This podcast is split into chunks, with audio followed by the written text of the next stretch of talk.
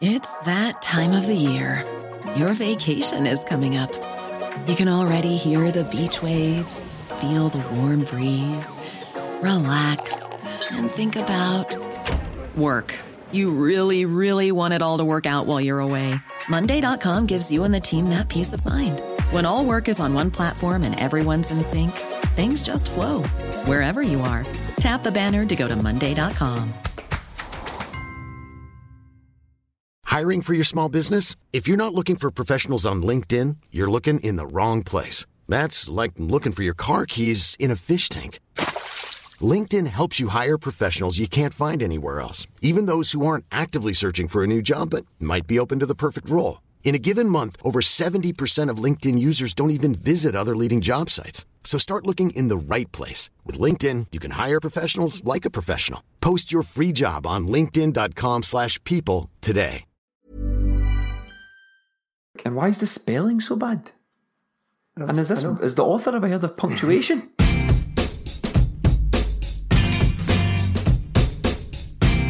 this week, hearts broken as the King of Glasgow pays a royal visit to Gorgie. Can Brendan finally get a win over Clark's Killy? All this and more on the latest episode of 20 Minute Tims. Hello and welcome to episode 137 of 20 Minute Tims on board this week. Stephen. Hello there. Melly. Yes. And I'm Jamie. And it's not actually episode 137. Isn't it? Well, we've numbered 137, Oh, but right, there yeah, are yeah. not 137 episodes of this podcast. The lost episodes. Yeah, we just we arsed up our numbering a long time ago. Um, Well, at least it's more than 137. It's not less than. We're not. Uh, we're not shortchanging anyone. aye, we're not ja- we're not Yeah. jacking the numbers up. We're just we're just saying that there's probably well, it must be someone in the region of what 200 episodes. Including all the special stuff we've done, player interviews and player bits and interviews bobs. now Patreon stuff we've done. We're well into the 200s. Anyway, nobody cares. Hearts v Celtic, Melly. Yes, a lovely wee Sunday, and a beautiful Sunday for the hoops. It was a beautiful Sunday. We sort of owed Hearts one, kind of. Oh, definitely, yeah. Oh, Um, absolutely. That was that was crucial to get that win, and it was a good win to get because, in fairness, it was a pretty entertaining game for the first half at least. It was much like the the game at Easter Road recently. It was a, a quite a hard fought game. Um, Hearts were all over it in the first half, but didn't really turn up in the second. More to come, but it was the it's been the most talked about grass in Edinburgh since Lee Wallace. Started off with a lovely wee guard of honour. Nice to right. see them not clapping. I love that. Why did you like it? Maybe for the same reason I liked it. Because it just shows how bitter they are and Yeah. how much they just like, oh, we need to do this. Do you know- but do you know what? Don't do it if you're going to do Aye, it. that's the thing. I was saying, they don't have to do the Guard of Honour. They like chose. When, it was like when Jimmy Bell stood out front and refused to clap for Jimmy Johnstone. Just don't do it. Don't Just do it. go away into the into the changing rooms or something. So something. what happened was they done like a Guard of Honour. Some of them clapped and they just sat there. There was a lot of Hunnishness on show. In that Hearts team, we had Naismith and Lafferty refusing to clap. We had Naismith and Lafferty throwing themselves about the pitch. Naismith in particular, he must have been he must be Facebook friends with Alan Hutton. yeah. After reading Alan Hutton's post last week about making sure Scott Brown knew he was there. Well, this game was all about the long grass, the tall grass of Tynecastle, and in that tall grass was a snake, a serpent by the name of Stephen John Naismith, and he was having a, a right nasty old time out there, wasn't it? Oh, it was disgusting. When you see it going full swing, you couldn't really see it, but once you see the replays, vile, vile man. And Well, the, the linesman's looking at it Yeah. as well from what you see from behind. So, poor show should have been a straight red. Yeah, for for clarity, what we're talking about is a is challenge on Scott Brown. Multiple. Yeah, well, yeah, uh, and Mel and I watched the game together, and we it sort of when it happened, we Oh, sort of without me, eh? yeah, What the fuck? we sort of gave the benefit of the doubt and thought, right, these things can can sort of happen in challenges, but with replays, it was clear as day. It was oh, absolutely oh. appalling challenge. People can get tangled up when they're both going for the ball, but That was five minutes late. I know the other ones were more niggly.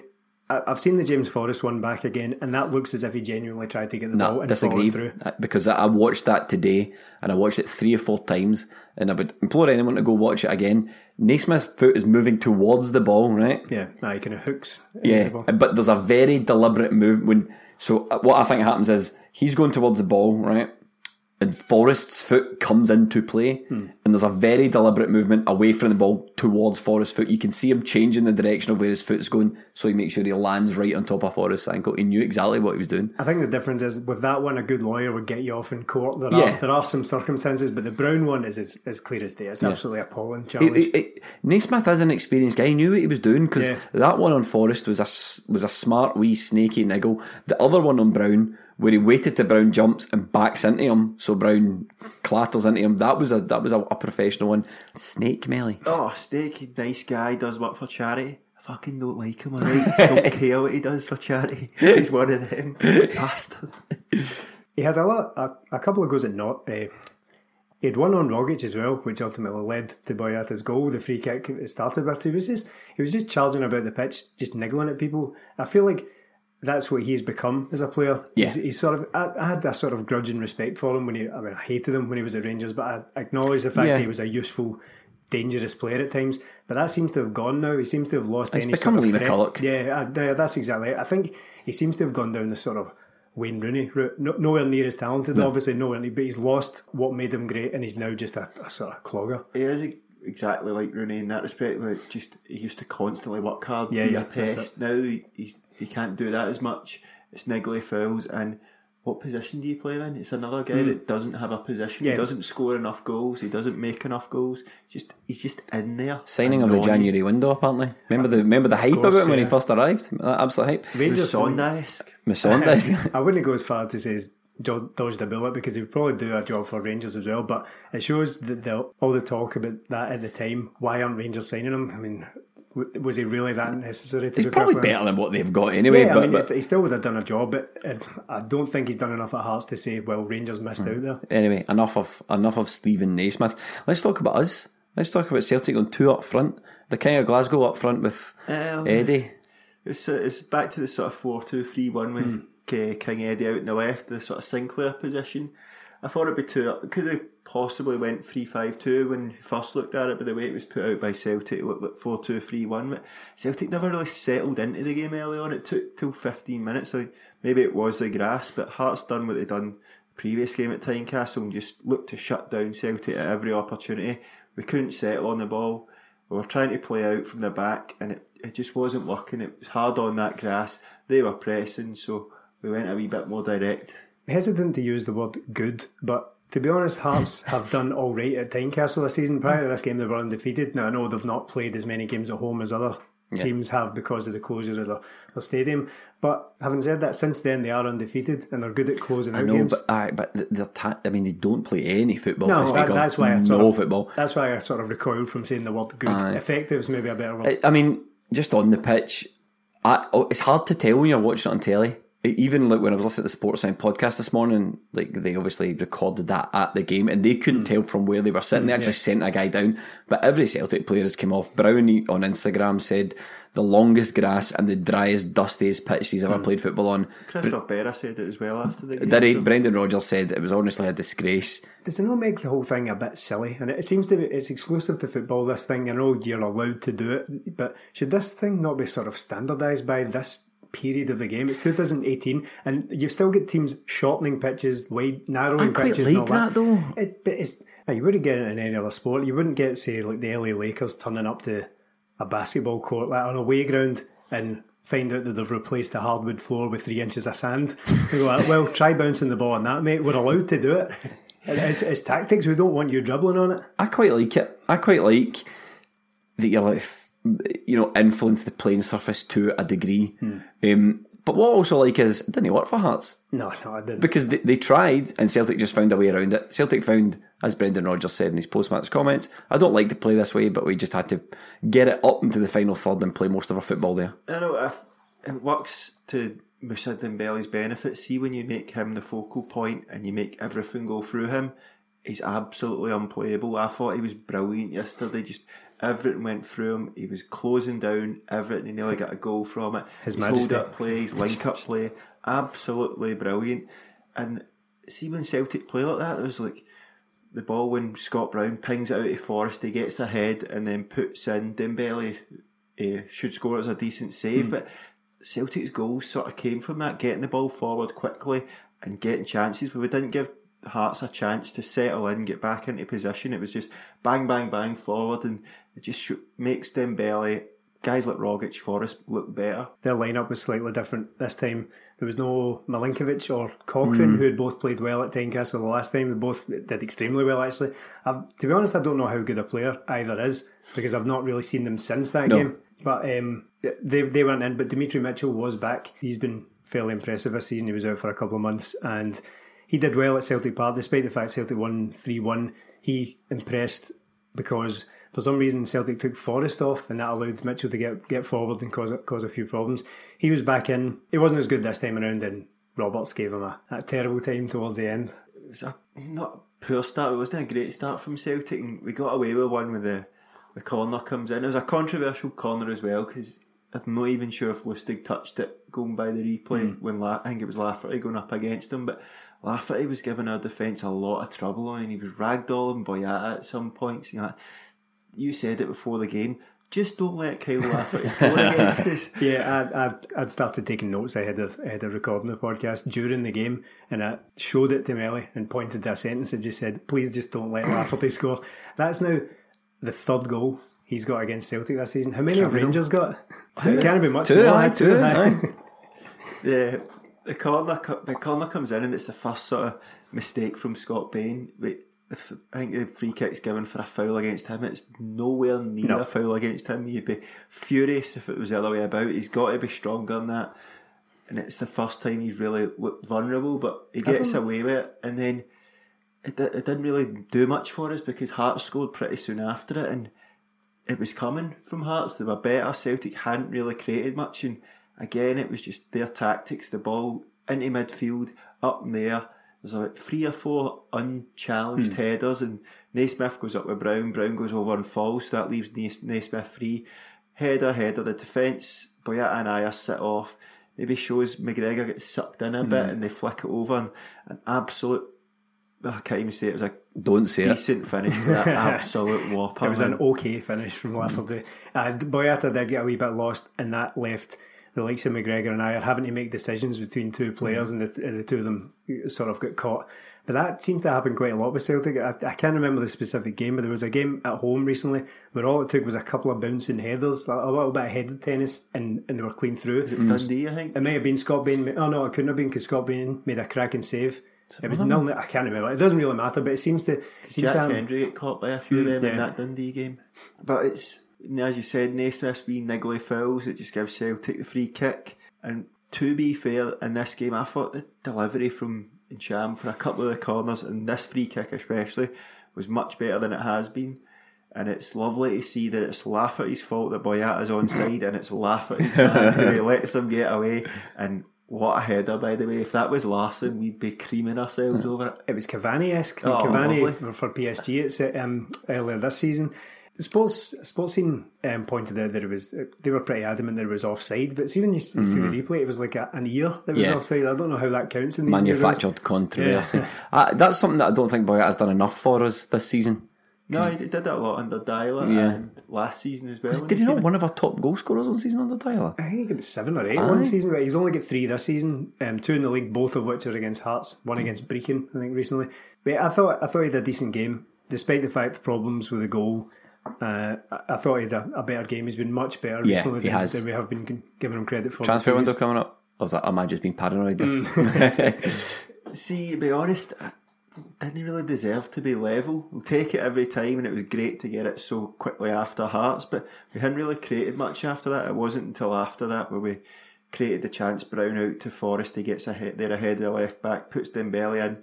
Probably should score that one. Uh, yeah, yeah, a clean bit more through. clinical. It was decent save, and then when the ball goes down the left and Musa just absolutely ragdoll Souttar was it Souttar, takes the ball off him and a lovely wee lob. It was like oh one of those ones you're choking to hit the net, but it just as soon as he hit it, it was just a wee bit too much, and it just clips the top of the bar. He had absolutely no right to get to that ball No, as well. because that's the- why it was so good. The ball from Rogic was good, but it was slightly short. The defence get caught under it. And Dembele really took out two defenders because he, he outran, outran rather one of them and then just barged Souttar off. God, I The just ball- I wish Dembele was here again to next season because you can see he's starting to get back into that cream, that prime form. That's see when we did sit back a bit after the first fifteen minutes, and you're giving the ball to Rogic, and he's putting those balls into the channels for Edouard Forrest, or Dembele.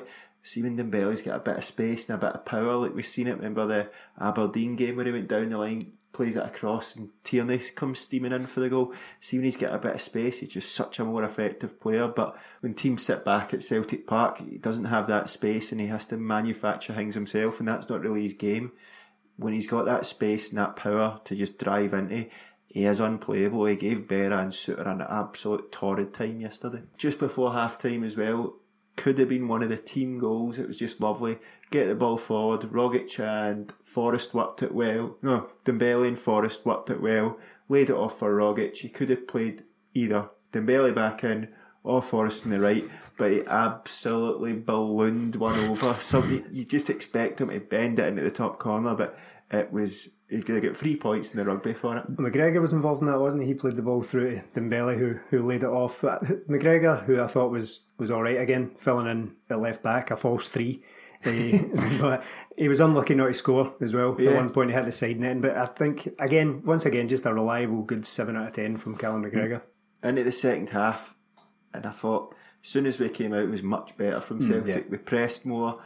We sort we did sort of sit back more. We sorted out the defence. We didn't play out as much. We got it forward, but it was our pressing. I think Lustig robs Mitchell, hmm. and again Rogic gets the ball quickly out his feet. What a pass! And Dembele that touch and that finished. It was it's Henri esque, man. It's absolutely brilliant. Every- you can't buy that stuff, but you can really. Yeah, you can. You can. Everything about Rogic's ball was beautiful. Oh, I love an outside of the foot, and I love an outside of the foot colour. But you're right, Dembele's touch and finish.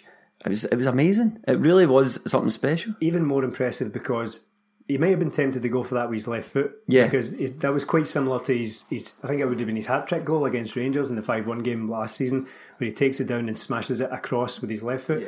But he had the the presence of mind to switch, just completely switch his hips in one movement Such and put poise. it back across the keeper.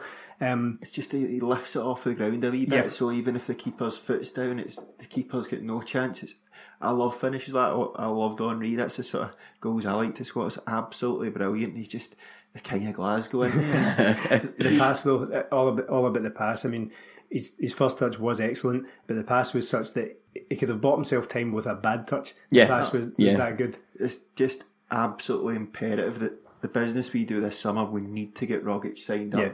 He was, he doesn't dominate games, but just his passing in that game, he just gives us such a different dimension. It was just something we don't have anywhere else, and we've seen it last week in the Rangers game when he went off.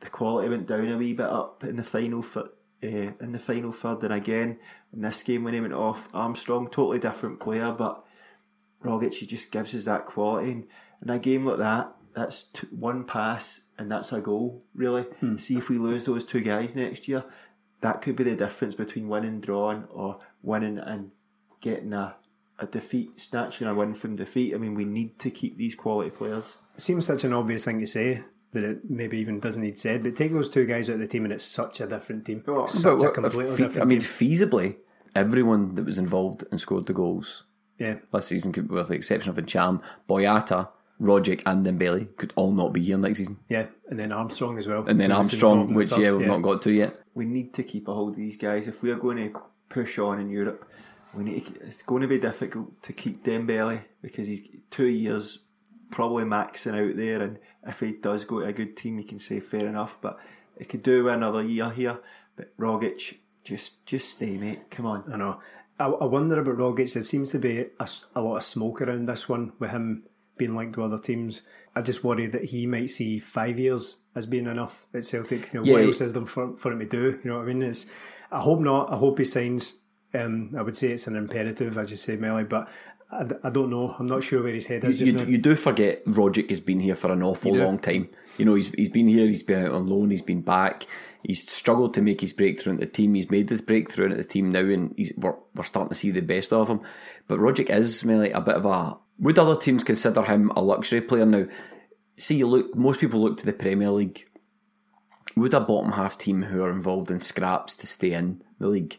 would they necessarily play a, Rogic? Would he get a lot of game time? I mean, physically, does he have the physicality for the Premier League? You know, these midfielders and defenders. We saw this when we played even Leicester in the in our preseason friendly. These guys are built; they're athletes. Rogic isn't an athlete yet. Um, and then you look down at the Championship. Flair players don't really tend to do very well in the Championship so much. So, where- I just where does Rogic see his future? Uh, hopefully it's with us. I mean, even if he did sign another three year deal us, he could go in a year or two feasibly and still get the same type of club that he's looking for. Yeah, I think he's got to play for a full season injury free. He's never done that. He's just getting back to playing in week in, week out. It's difficult for the guy to keep his fitness up and see down down in England. I don't necessarily think it's the best league for him to go for No. the reasons you've spoke about. I mean, who's he going to go to? Bottom half, would he play every week? Most teams down there play a three in midfield rather than the two and the one ahead. Difficult to see him in there, and you'd probably say Armstrong's more suited to that hmm. style of play down there than Rogic. If he goes to the championship, it's going to need to be a team that's challenging for the playoff or above. And they play forty odd games a season. He'll be lucky to make half of them. I read a, I read or heard a stat recently that said Rogic Rogic hasn't completed twenty percent of the games he started. Is that, is that right? Yeah, yeah, yeah. So twenty percent of the games he started, he's he's he's unable to finish them. But I mean, like, it sort of went two ways. Stephen, you said there was a lot of smoke about him leaving, apparently, and I, I don't know where I heard this. Probably on another podcast. Um, uh, the, the club weren't confident of him signing a new deal, but they've kind of changed their mind. Oh, really? Um, he might be waiting to see what happens because he was called up to the, the preliminary squad for the for the Australia World Cup team along with Jamie Maclaren of, uh, of Hibs. I don't necessarily think he is a first choice for Australia. That might change just from the limited knowledge I've got, but they've got a decent midfield, and I don't know if he, he's a first choice in Has he there. been at the World Cup with them before? I, I know he's played the Gold Cup or whatever. What we 2018, so 2014 he would Brazil, have been with us, but I don't think he he made it. But he's a good player, and he's the type of guy that we can sort of build a team around. He's not going to get that many other places. So. Have Australia still get Harry Kewell and Craig Moore in that? Is that Still get that's Tim the- Cahill. Still get Tim Cahill, aye. aye. Aye, do you know what? I make a joke, but the guy's about 40 and he's still on the team. Kevin Muscat, remember him? Ex-Rangers. Played every game up to the Old Firm game, dropped. Um, See, on, on Rogic, I don't. I agree. I don't think England's the best move for him. I could see him playing in Italy or Spain. I think No, there's something talk like of that. China. I think that would be a waste. Don't, listen, like to listen. Tom Rogic. I know you listen to this. I know, I know you do. I, the reason I know, I, I saw him in town yesterday, and his yeah. car gave me a knowing look. Um, uh, um, um, don't go to China. I know, I know, China's like rich in that, but it's off. The food is probably awful. um, you won't like anything there, and they don't support football really in China. Mm. They don't, not the way you get it here. Quite aside from Celtic players, I don't really like to see any player at their peak going to China. To be honest, even if it's nothing to do with me. When Oscar left Chelsea to go to China, I thought, oh, what, what a complete waste. Did they? Did Derek go to China? I bet he did at some point. Aye, came back, scampered back pretty quickly. Aye, aye. The food. It's always the, it's the food that gets you. you He probably you, turned up looking for chicken balls. ah, you don't get sauce. aye, you don't get chicken balls and chicken fried rice and chow mein and satay sauce in it. Did he do that sort of Scottish football thing where he did the rounds of like Kerala Blasters in China and then some Singaporean team? I'm, I'll, I'm going to Google this while we're talking about while we're talking about Scott Sinclair's goal, but um, let me refer back to you. I'm pretty sure he did go to China. Did he? Just just before we get on to Sinclair, some bad news about King Eddie. Went Oh, down, yeah. put the ball through. Looked pretty innocuous, but you know, that usually spells hamstring, and oh, any sort of hamstring injury that that's good few weeks. And with the cup final, what two weeks away, don't think he'll make it. It was much like Dembele last season, wasn't Yeah. it? And he got that hamstring and that, that cheered the Rangers fans up no end, didn't it? It's just And uh, one of these things that these are young guys. We forget how young Dembele, Edouard are, and these injuries are going to happen. They don't quite hmm. know how to work their bodies yet, and that, like, as they're still growing like that, that comes when you get older. But just disappointing because the guy's been on fire recently, and if he was to miss out in the cup final and with a midweek game, a Saturday game, then the cup final, and Griffiths, I know he was only out through illness, but his calves can go, so it meant after that we had to take off Dembele. and We sort of lost a bit up front. Forrest did okay. I Yeah. thought um, he, he made himself useful, but got caught offside once or twice. And to be honest, that's fine. He's never going to have the same instincts that a, that a sort of more experienced central striker is going to have in terms of movement and making runs and things like that. But he did okay, made himself made himself known. I have been googling. Yes. and uh, I was making jokes about the food. I'm, I was right. Yeah. So li- listen to this, Tom Rogic. Okay, this is this is quotes directly from Derek Riordan. It was a nasty experience for me. I lost a stone in three months. It's not like you can just go down to Asda and get food. I was just just buying the right food was really hard. There you go. See. And I think we had tomato. I was staying with an Italian player, and I think we had tomato pasta just about every night. Tomato pasta. Culture vulture. I know. Nobody spoke English, and I didn't want to bring my girlfriend over. It was like an army camp, basically. The standard of football was really, really bad. I had three managers in three months. It was just a nasty experience. So that's what you that's what you're looking at if you want to. absolute Brit abroad. no one spoke English. Aye, but go, was- and, go and play in Benidorm, mate. It was probably like some sort of dystopian corner of China where they make iPhones. I've got the gas masks and all that. Aye, aye. Um, anyway, enough of that. Back to back to the Hearts game. When uh, Edouard went off, Sinclair came on, and then when Dembele went off, is it? Uh, we brought on Armstrong and Roberts. Subs you like to see. Armstrong made a big difference. His runs in behind just gives us something different. Teams can't pick up on him, and with Sinclair, Roberts outside, Forrest running behind, we had so much space out wide, and it got to a point in the game when I turned to you, I was like, Hearts haven't had a chance this No, second no. half. We controlled the game without looking brilliant, but the ball was just in their half constantly. We were getting in behind at the wide positions, and something that we kept harped on about before. We ripped teams apart last year down out wide, and we done it again this game. Armstrong's contribution to the third goal, Sinclair's, was slightly different. He took up slightly different positions in this game. You would normally expect Armstrong to assist coming in off the left. Um, this time it was down the right, got past a couple of challenges, a couple of wee breaks of the ball in there, but found Sinclair who made it look like the hardest tap in I've ever seen. But it was probably because he was still angry from the one just shortly Aye. before. Oh, uh, was it Armstrong should have? Aye, played him in? aye, aye. Armstrong. I mean, he, he had that. He set up the goal, and he had another good chance as well. I think the keeper saved well, so he made a real contribution. But I think they, they mentioned it earlier in the game that Mitchell gets caught up the pitch so much. So I think when Roberts came on, Forrest tends to drift over that side, and he put Armstrong more right hand side and left hand side, and we just took them apart down that side, and that's where the goal inevitably comes from. A quick uh, throw in, uh, throw in.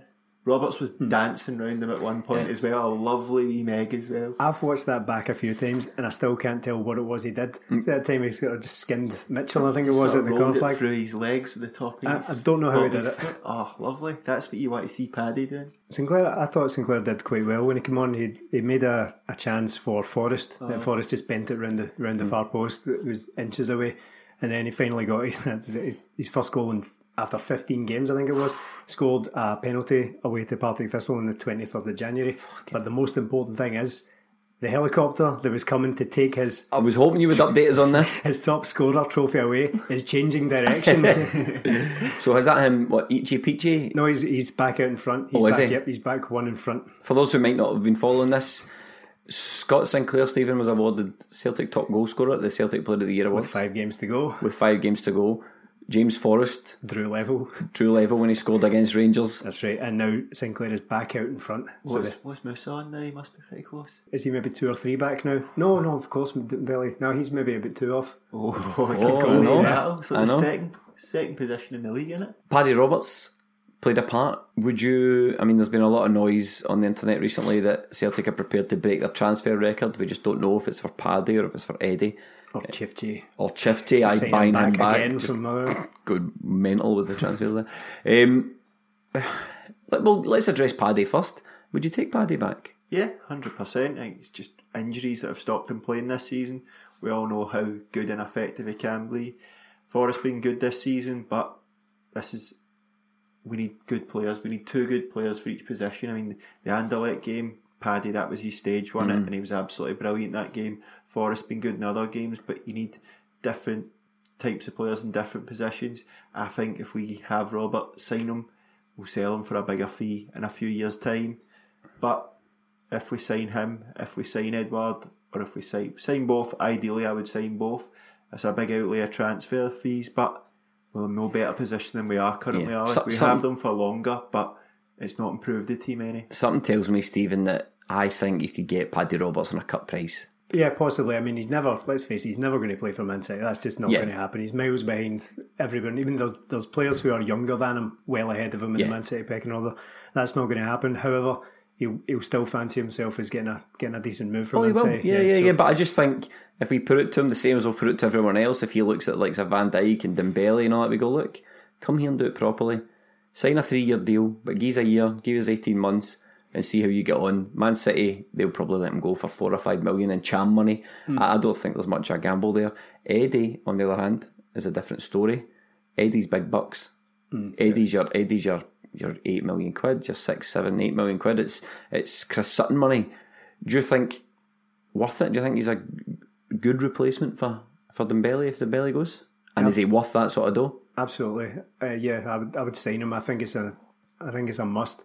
We spoke a little bit about this on the, the Patreon episode about how he's he's as close to a banker as you can possibly get. We know that Yeah. how good he is and how good he could he could possibly be. I don't see it as a gamble, despite the fact it might be a, a little bit more expensive. But we know what comes with shopping in Celtic's market if they don't spend a little bit extra money. We talk about the the transfer record.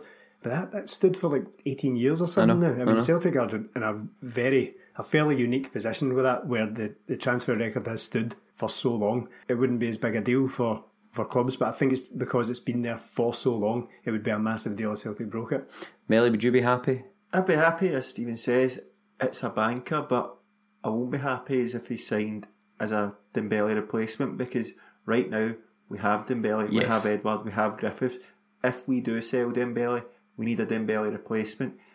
Griffiths, Edouard, different players, but you can see what a big guy up front can do. Like games like that at Tynecastle, he ripped them apart. So if we're going to sell Dembele, get big money in, get Paddy, get Edouard, and get somebody else in.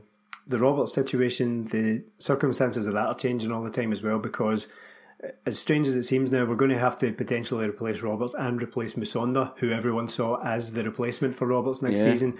So I don't know what's going to happen on that front. We're going to lose two of who were seen as the, the most creative players in the squad. Sonda's a strange one, didn't it? Because we supposedly beat a lot of teams to his signature. Highly, highly rated young player. Comes up here. Can he get in the squad? There's, there's been a bit of chat online about, you know, Brendan Rodgers' signing policy, and we can maybe discuss that another time. But on Musonda, I mean, I we spent a lot of money on him. Reportedly, we're paying him a lot of dough. He's not getting a game, but I mean, that, that surely everyone's allowed a shocker. And you know, you, you say Edouard's a banker. Hmm. When you look at someone like Musonda with his reputation coming up here, that's almost a banker. You would have thought so. I've no idea what's happened, to be honest. And it just it shows you what the perception is like when you've got a, a sort of new shiny toy. Because if Musonda had done what Rogic did against Hearts, we'd be talking about Yeah. it for ten years probably. Because we're still going on about that assist he had against Zenit, which was highly impressive, it has to be said, but it was nowhere near as good as Rogic's. I've no idea what's happening with Musonda. It's a, a bitter disappointment because that transfer window now looks like a complete washout. Yeah. It it doesn't. I mean, it hasn't affected anything because Celtic still, you know, relatively strolled to the league. But nothing Celtic did in that transfer window had any effect on anything apart from Scott Bain. What if I told you that at the time that the highlight of the January transfer window would have been Scott Bain coming in, which, which, which it was? It is crazy to think. I mean, Compper not in the squad. Musonda not in the squad. Back down. He's apparently got a shoulder injury, and Jack Hendry. I think was he an unused sub. Simunovic was on the bench, but I'm hmm. guessing Hendry might have been on the bench. It's not great reading, is it? No, another player that's been linked with us uh, today in the paper was Craig Dawson, West Brom defender. Um, are they down? Are they near? They more or less Just down? about. Yeah. They've had a bit of a resurgence since getting rid of Alan Pardew, which they should have done imagine ages ago. that. I'd be reluctant. I know, I'd be reluctant to say that someone got relegated because of a manager, but there's your evidence right there. They've, I think, since they get rid of him, they've beaten Man United and drew Liverpool. Beat Spurs, did they? Did- Is that what they- yeah, I think so. I mean, quite a turnaround. I, I will urge you if um, if you just like a bit of football reading, there is a an article out there, and I can't remember who wrote it. I think it's a local Birmingham paper. It was called "Why Alan Pardew is the worst West Brom manager in history," and it's just stories about him bullying players, deliberately playing four up front or something because he wanted to impress the fans, playing a guy out on right wing when he was a left back, and before the game saying, "You're shitting yourself, aren't you? You're shitting yourself about this." It's it's absolutely wild. He must be one of the most hated managers. No one likes him at all. Nobody. Remember, remember he, he was awful at Newcastle as well, and Mike Ashley gave him an eight-year contract. it's probably still Remember in he that. ruled himself out of the England job Yeah, when I nobody was talking to him. Yeah, he probably is. it makes a mockery of the old caretaker because old Darren Moore's come in caretaker, tearing it up. Yeah. So Hans, you can't have it both ways, can you? No. Anyway, Craig Dawson. Makes sense. He's a, one of those sort of seasoned performers down there. Not not a big, spectacular, sort of sexy name, but he's carved out a, a long, decent career for him in a difficult league to play in, with a, a difficult team to play for. Yes. So, uh, yeah, it makes makes sense to me. Um, transfer news coming in because it's obviously that time of the summer. It's starting to pick up. Um, a surprise one: Watford and Bournemouth. Who's the Bournemouth manager? Eddie Howe. Yes. Yeah, supposedly huge fan of Callum McGregor. Quite rightly so. Yeah, yeah, yeah. yeah. You know, you know, knows his stuff. Don't see him leaving. To be Ten honest. million quid, Melly was a quoted fee. Change your mind, haven't I? No. I I've challenged you. You wouldn't take you wouldn't take ten million quid for Callum McGregor. What if I told you you could take that ten million quid, spend some of it on Paddy Roberts, and give Rogic a new contract? Different story there. Isn't it? It is. This is a, as I say, where uh, we could be looking at losing Roberts, Musonda, Dembele, Rogic. Can't we afford to lose guys like McGregor? These are guys that week in week out will give you seven out of ten, playing a number of positions. All these guys we should be looking to keep and add to, especially a guy that's come through the youth ranks. I think you're asking too much. I think you're asking too much, Melly, Stephen. I think he's been a greedy boy. I, I think if your expectation is that we're going to keep Dembele, oh sorry, keep Edouard, keep Roberts, keep Rogic, and then add more quality. Hmm. I, I just think if you want to keep these guys, that's going to. I and I think we've sort of stumbled upon something here. It might take Celtic's entire summer transfer budget just to keep the squad at the level it's at.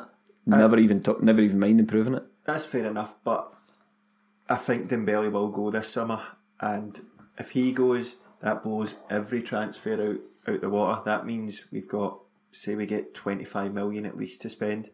That's we could spend that over two three years.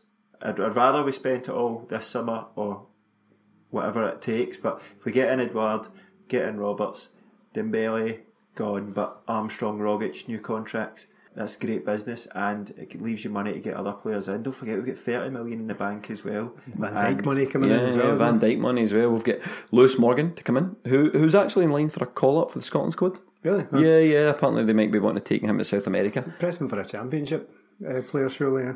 Yeah, well, he's the Championship Player of the Year. Yeah. he won that. Obviously, we, we picked up on that. Um, obviously, all this money that's coming in from Dembele and breaking transfer records for Edouard and keeping Paddy Roberts and Roger. None of it a matters difference, no. because I, I, honestly, there's a, there's a juggernaut has arrived in Glasgow, and it's going to stop us winning the league. This man has won the European Cup single handedly, and that's it. um, and not as a manager, as a player. We are, of course, talking about the arrival of Steven Gerrard to Rangers. He's Now, coming for the crown of the King of Glasgow, isn't he? he's Come- coming for the head. He's coming at the King. Best not miss. he's a Brendan Rodgers' apprentice. Melly's pitched up at Ibrox. Now, there's two ways to look at this.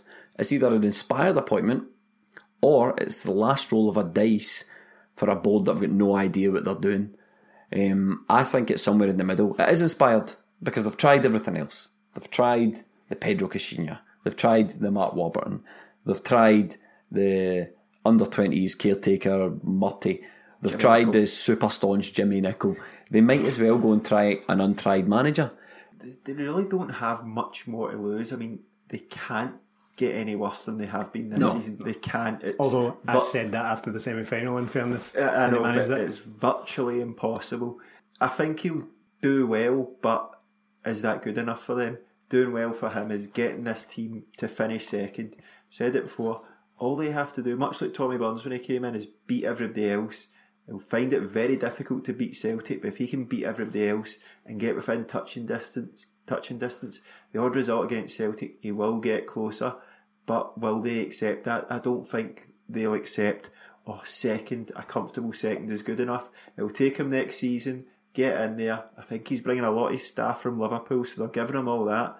Just don't know how he's going to do. But that Does he be- frighten you? Because that's the patter online that Celtic fans are frightened of Steven Gerrard. I wouldn't say frightens me, but I think they will be better next year, and it.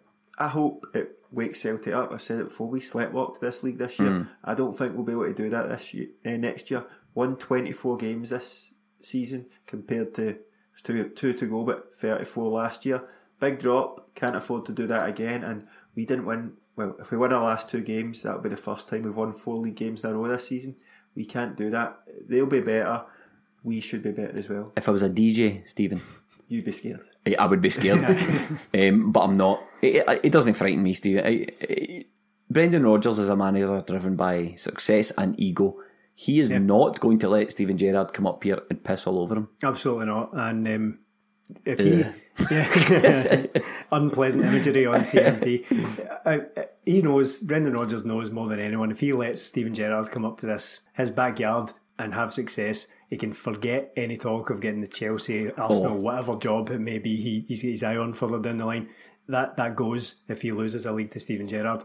I'm not saying he will, but Brendan Rodgers knows more than anyone. He cannot let that happen, and he'll have to put a stop to It's, now. it's absolute box office, isn't it, Melly? Oh. Uh, It brings so much attention and focus onto the league. Undoubtedly, it, it probably will work out to an extent, but it might not. But as I said, they're, they're so bad, it can't get much worse. They might as well try this. The guy was a world class player. You've said it before. He'll bring a standard to Celtic that maybe like Neil Lennon brought. Like you can't afford to lose games. You win games no matter what. Yeah. And maybe it revitalises Celtic and Brendan Rodgers as well. I mean, Stephen said it. He won't want to lose a league. He won't want to lose a game to hmm. Steven Gerrard because if he does, we don't care about it. But that's talked about down south. So he'll be wanting to keep his free trophies if we win the treble, press on in Europe, and absolutely dominate them home and away.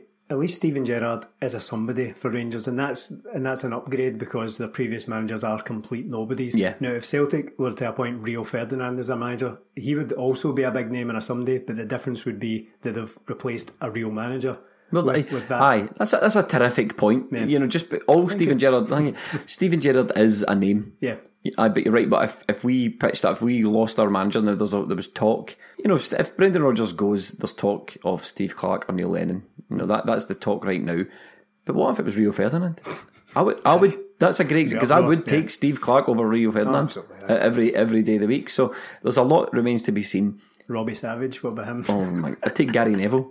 Oh, I, I yeah. bet you. I bet you Gary Neville is a better football manager than Steven Gerrard. At least he's managed some games Eh, before. At least he's managed some games before. I think listening to Sportsound, they covered Gerrard quite a lot. Of uh, had a guy on from Liverpool's uh, Liverpool Echo. He done well with the under 18s up to most of them are taken up to the first team, but the guys he wants to do better. But he's got a massive job in his hands, and they're lucky that they've got this massive, massive six million pound. Yes, investment this coming. this this, investment coming. There's all sorts of you know how there's talk about how like there seems to be in some Celtic circles persistent talk about Rangers going to admin and all, all this sort of carry on, and I don't really pay any attention to it. But when you sign Steven Gerrard and then immediately start talking about how big investments to follow, and then immediately start advertising for season next season season tickets, struggle to get that out there, and then you call a press conference to announce this big investment, and it's you're going to go and ask the fans for six million quid, while Hope to generate six million quid. Yeah. Yeah. Not even generate six million. it's all to me, it's all starting to look like the last roll of the dice for, for this current Rangers regime, and I couldn't be happier about that. um, last couple of games of the season, Kilmarnock on Wednesday, as we record this at home, Aberdeen at home. Obviously, Hearts was our last away game of the season. Kilmarnock, we've not have we beaten Kilmarnock yet? no, and the well, yes. Steve Clarke. Not since Steve Clarke Yeah. came in. The last one was Lee McCulloch near the start of the season, but no, Clarke's undefeated. He's four points to Brendan's one so far. Yeah, so another so another point to prove. You know, you know, we've got points to prove against Hearts.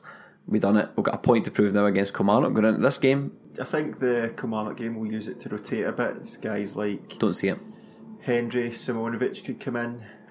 Well, Rodgers did Roberts, say Rodgers did say they'll make some changes, but it'll still be a, a strong lineup Yeah. they're, they're planning to put out because they've got one eye in the cup final now. They can't afford to be letting people have days off. You think we'll see Griff start? Depends. uh, I think it was just illness, so hopefully we have to be careful with Dembele. We're going to need him for the cup Yeah. final, so I'd maybe have him on the bench Wednesday and start him next week against Aberdeen. But I think it'll be a changed team during the week. Who would you like to see in then? Give me some names. Yeah, Simunovic and Jack Hendry probably fling them in. Robert starting. Robert starting, Sinclair starting. I'd start Armstrong, give him some game time. Gamboa, Griffiths though. up front. Definitely Gamboa. Gamboa's down. He's gone. mate. Let it go. Have we discussed? this Uh, have we discussed the, the theory that's doing the rounds about Gamboa? No, He has made twenty four appearances for Celtic. Um, and there's a rumour that if he triggers his 25th appearance, then we might have to pay West Brom Some some. Michael Ball syndrome. Yeah, we might have to pay West Brom some money. So we- we're sort of looked at it going, we don't really need them. Let's not let's not fork out a million quid or whatever it'll cost us. Why are you going to do my man like that? I know, I know he's your man, I know he's your boy, and you feel strongly about this, Stephen, but he's gone. He's gone. Well, the Kamala game, the, the last meeting between the two was decided by a Youssouf Mulumbu goal. Hmm. He was excellent in that game, and it was his only goal of, so far of the season. Oh, was it? And indeed his first goal in five years, the last of which came for West Brom in Sir Alex Ferguson's last game in football. Five each. Five each with uh, Man United, Lukaku hat trick. Maybe this is a moment we should reflect on Alex Ferguson. Obviously, he was seriously ill. Yeah. Uh, do- doesn't handle this yeah, stuff. doesn't bear thinking about. We just So want the guy to make a speedy recovery. there, there are some key influences on my football upbringing, and Alex Ferguson's ab- absolutely one of them. I've spoken about it in the podcast before. I grew up being a schoolboy in the nine, the early nineties with Celtic, and they were terrible. And I was going to games and all that and loving it. As I said before, I didn't really have a perception of what was bad football at the Yeah. time because I was too young to understand it. They were still my heroes anyway, but. It was hard to grow up in that era and not at least pay attention to the Man United team that was that was winning everything. So Alex Ferguson and then Tommy Burns were the two guys who sort of shaped my early enjoyments of football. Doesn't bear thinking about. No, it doesn't. I know it'd be a, an odd one. I think hard one to take. Um, anyway, back to the Kilmarnock game. We couldn't let that mention pass without at least bringing that up. I think it's a good chance to see some some players win that game. It, it doesn't really matter, does it? I mean, we want to win these No. games. You want to go into the final, but would you sacrifice maybe a wee point against Aberdeen if it means they finish ahead of the Huns? No, no, I absolutely would not. I would, I wouldn't. I We're would. sacrifice everything a couple of I would pay. The, uh, no, I mean I wouldn't mind. I wouldn't mind dropping the Oh, points. right, right. Aye, I would. I would. I would play the youths against Aberdeen and rest everyone for the cup final and let We Rangers won't struggle. play the full strength team. It is like six days before Yeah. the cup final, so it'll probably be his cup final team he plays. But I mean, depends. Aberdeen play Rangers tomorrow, and we all know exactly what Aberdeen do when they play Rangers. Yes, so it might not Melly, matter in see the it. long run. Cake the bed. the cake the bed. surely, surely McInnes needs to win this one. Well, aye. I mean, see, in fairness to Aberdeen, they're sitting second again. And we we have to give them credit for that because we've spent all season talking about what good jobs Lennon and Clarke have done, and McInnes is sitting above them again, just quietly doing uh, doing fairly well. Record against Celtic Rangers is, is pathetic this season. Top let's six face record it. is Yeah, uh, it embarrassing. is. But somehow they've managed to get, get up there again. It's because every other team in this league is, is rubbish. Yeah, they, ju- they just beat the teams they're meant to beat, don't they? Yeah. and that's how they end up there every time. But this, I mean, Rangers play Aberdeen, so they could cut each other's throats.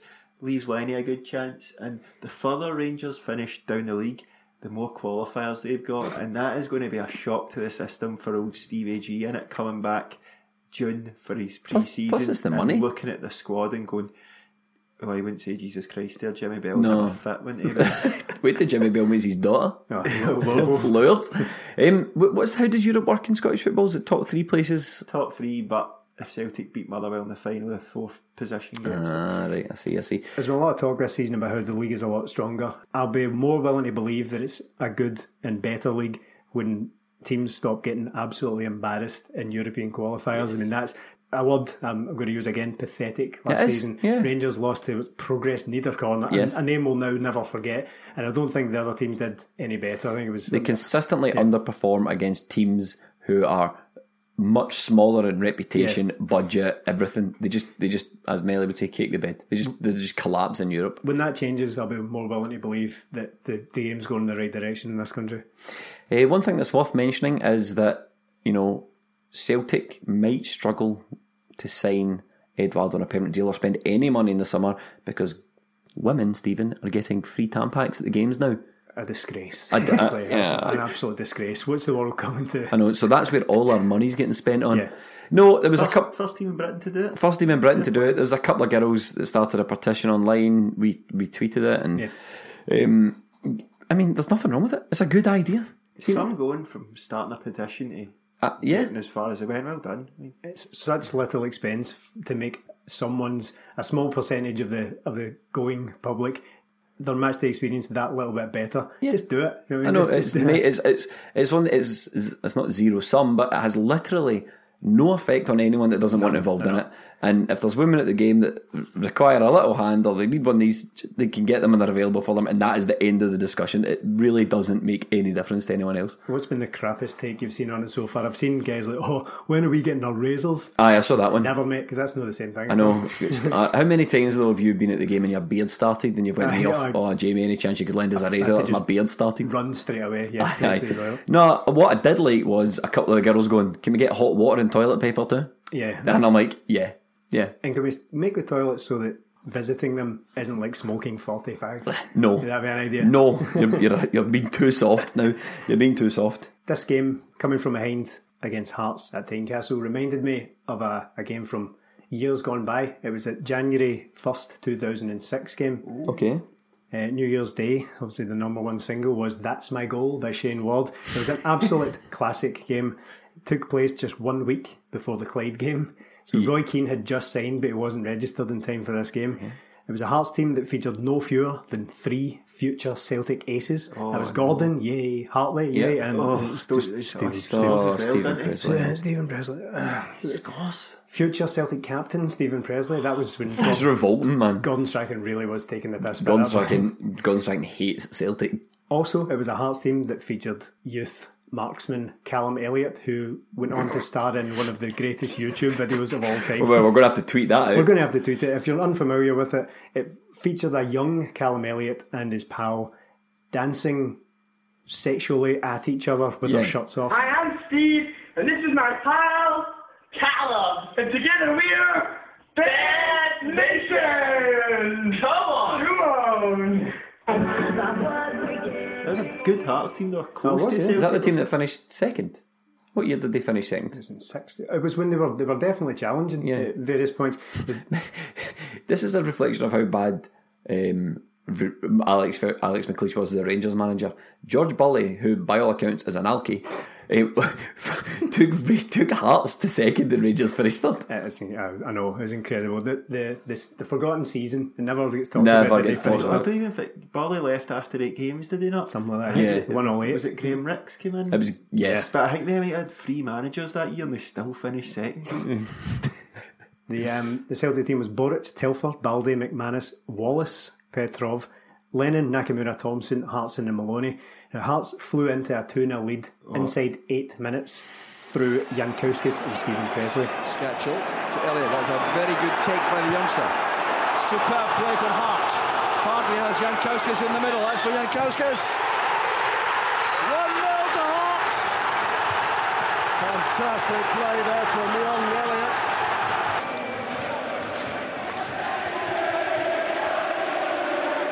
Skacel again with a corner. Awkward. Pressley's up. 2 0 to Hearts. Stephen Presley. Just after half time, Stephen Pearson comes on mm. for an injured Stiliyan Petrov and changes the game after five minutes, scoring. It was uh, a lovely goal. Yeah, it was, and that was arguably his best performance for Celtic, apart from maybe the Benfica? Benfica game. Yeah, Yeah. that he scored in. No surprise there, really. That's a good chest down by Hartson. Here's Pearson. Maloney is onside. It's a great ball in. That's Pearson. Celtic are back in the match. What a super delivery that is. A great way to make your entrance into this sort of game. Two deliveries from Shunsuke Nakamura swung the game fully. Both scored by former guest of the podcast, Stephen McManus. Yes. And future captain at this point. This is Nakamura, who's capable of an excellent delivery. Hey! Oh, it's a terrific header. McManus, the equaliser for Celtic. All delivery. A fantastic delivery that is from Nakamura. He scored the winning goal last week to keep his side top of the table. And as he just delivered the pass from McManus to take a point from this game. Nakamura again plating it in. That's Balde. Here's McManus again. He scored the winner. Stephen McManus for Celtic. That is all down to the pressure, delivery, a little bit of fortune, and that man in the right place to grab a double. I was in London the previous night. I went down to London back when I still did cool things for New Year before I completely lost interest in it. I went down to London to see the Chemical Brothers. Right. Yeah. That's quite a cool thing. isn't Yeah, it? so I went down and I was flying up the next day, on New Year's Day, pretty rough. And Celtic were 2 0 down when I got on the plane and 3 2 up when I got off it. That's so, good. So, yes. So I, I was trying to follow it in the airport, but this 2006, your smartphones weren't particularly smart. So I was probably on like an orange.com homepage with the, the scores updating every 10 minutes or something like that. But yeah, that was a. That was a classic game. Uh, that game finished 3 0 to me because I got up late and missed the first Hearts Well, that's so- that's all that matters. Yeah, but it's one of those games. It was a typical Gordon Strachan game. I mean, the Pearson goal was a good goal. I think It goes out wide, Maloney puts it in first time. I think it was Pearson that put him in, so it was a great goal, and he just goes past the keeper and puts it in. But the two, the winning goals were from deliveries, as you said, from Nakamura. Great header from McManus, but the second one, decent finish, but we just seem to beat them because we better players rather than better. We seem to grind out so many games there. But beating Hearts, New Year's Day, disgraceful time to have a game. know. When I was that age and mad the night before, but it was a lovely, lovely win and one you'll always remember. Do you know who was on the bench that day? Well, Marshall. Marshall was the, the goalkeeper, but who were the four outfield? Kenny Miller. No. Worse than that. Ali Virgo. Adair. Nope, not even him. I'm struggling to get any worse. Ben Hutchinson. Mo Camara. Mm-hmm. Flying left back. Ross Wallace playing ahead of him.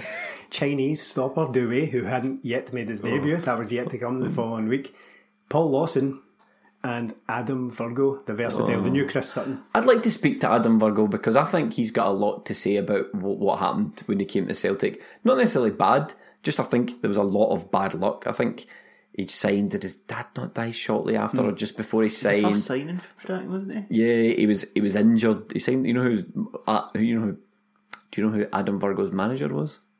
Mark McGhee. Mark McGhee. course, Aye, yeah, that's aye. right. Signed him for a, a million quid. That's like one of those uh, soonest boom song ones, isn't it? Yeah, yeah. No, but we signed him, and I think he had a bad time with injuries. He was signed as a defender, then he played up front and basically midfield. Right back well. as Aye, well. right back, and just never got a run of games, and uh, his career sort of petered out from there. Very complimentary of Celtic on Twitter. He is, aye, that's why I want to speak to him because it never worked out, but he's still quite complimentary.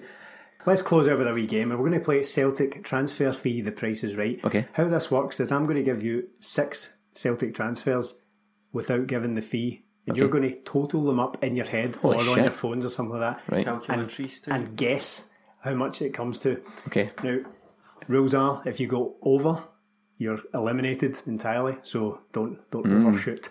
Whoever gets closest wins an official 20 minute Tim's mug. Jamie, you're 1 0 up in this series of games we've been playing, so this is pressure's on Melly Okay, to draw here level go. here.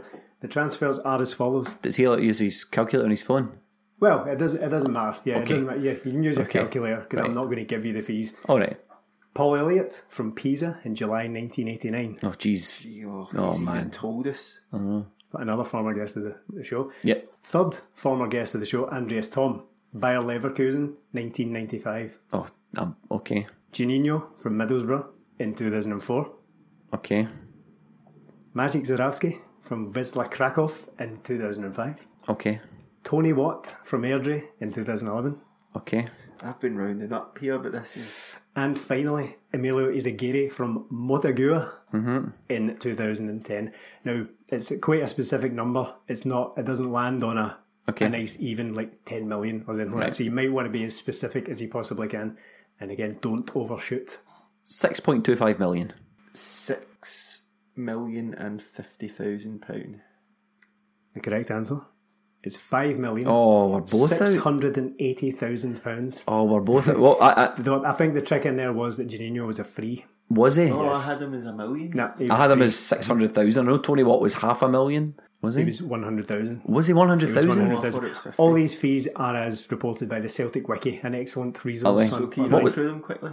Yep, that was Paul Elliott was six hundred thousand. I had a million for him. Two two point two million for Andreas Thom, Gino free, Magic Zurawski two point two million, Tony Watt hundred thousand, and Emilio Zagiri five hundred and eighty thousand. Ah, see, I know the ones about. Six fifty. it was a draw. I The- thought Ziggy was one point odd million. the twenty minute Tim's mug gets smashed on the floor. I Neither of you are getting. closer. but- No, you were over. Did you not listen to the rules? But yeah, I was so under. How much it was? it's six million something. Aye, I said five point.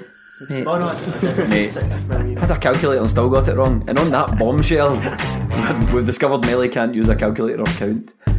Thanks very much for listening.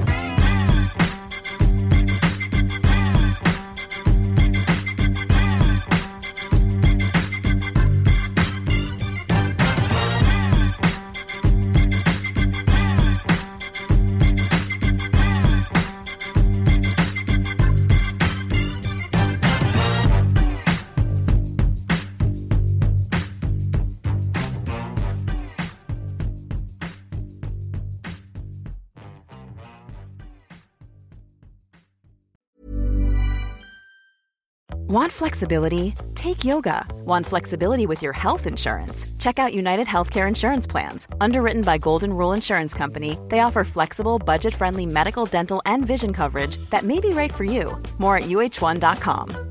Hi, I'm Daniel, founder of Pretty Litter. Did you know cats tend to hide symptoms of sickness and pain? I learned this the hard way after losing my cat, Gingy. So I created Pretty Litter, a health monitoring litter that helps detect early signs of illness by changing colors, saving you money and potentially your cat's life. Pretty Litter is veterinarian developed, and it's the easiest way to keep tabs on your fur baby's health right at home. Go to prettylitter.com and use code ACAST for 20% off your first order and a free cat toy. Terms and conditions apply. See site for details. Hey, it's Paige DeSorbo from Giggly Squad. High quality fashion without the price tag? Say hello to Quince.